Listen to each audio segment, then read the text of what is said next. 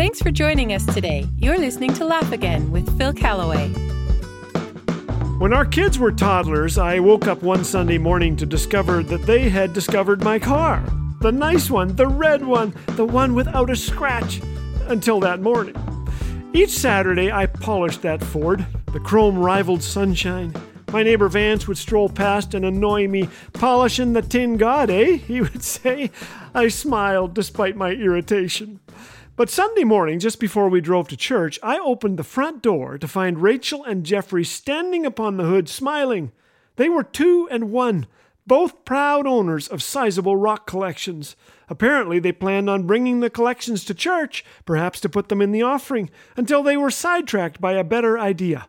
How about we put these atop the shiny red thing and dance on 'em? Maybe we could change it into a two tone and change Dad into a towering inferno. It's just a car, said my wife as we drove to church. I was steamed. There was smoke coming out my ears. The blaze had been extinguished, but a little breeze could stir up the embers. How can you say that? It's not just a car. It's it's look at it this way, I said.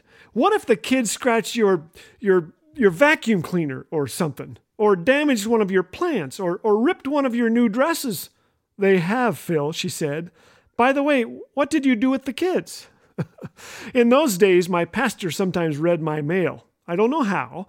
Perhaps our phones shared the same frequency. Or he spent a significant percentage of his minister's salary on high tech surveillance equipment, which he zoomed in on my car. Because almost every Sunday he seemed to know what I was dealing with and took delight in telling the congregation about it.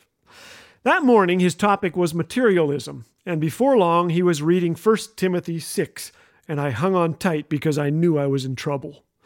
But godliness with contentment is great gain, he said. For we brought nothing into the world, and we can take nothing out of it. But if we have food and clothing, we will be content with that.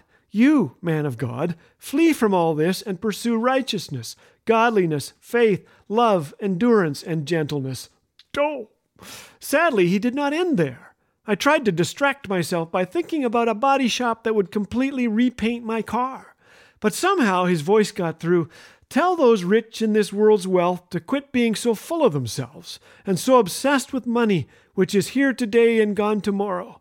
Tell them to go after God, who piles on all the riches we could ever manage, to do good, to be rich in helping others, to be extravagantly generous. If they do that, they'll build a treasury that will last, gaining life that is truly life.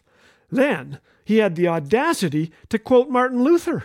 I have held many things in my hand, said Luther, and I have lost them all. But whatever I have placed in God's hands, that I still possess. Next, he had the gall to point out that North Americans possess more stuff than any other people in the world, and we have more books on how to find happiness. Go figure. I guess things must never fill the place God was meant to be. Sitting there, it began to sink in that anything I don't give to God has a way of possessing me whether it's a shiny red car, a habit, a relationship, or my wallet. God, I prayed, help me live life open handed. When the game is over, it all goes back in the box anyway, doesn't it? I told my wife this after the service. She was impressed. She smiled in agreement and she said to me, I think it's time to let the children out of the trunk. I'm kidding. The rest is true, but I wouldn't do this. Honest, honest, don't do this. You guys out there, hey!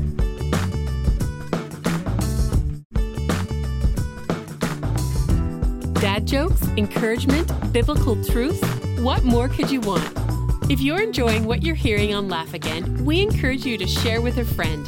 The vehicle of laughter and stories of shared struggles open the door for the gospel to be welcomed into heavy hearts in need of the hope of Jesus. So go ahead and share Laugh Again today. It might just leave an impact deeper than you could ever imagine. Laugh Again. Truth bringing laughter to life.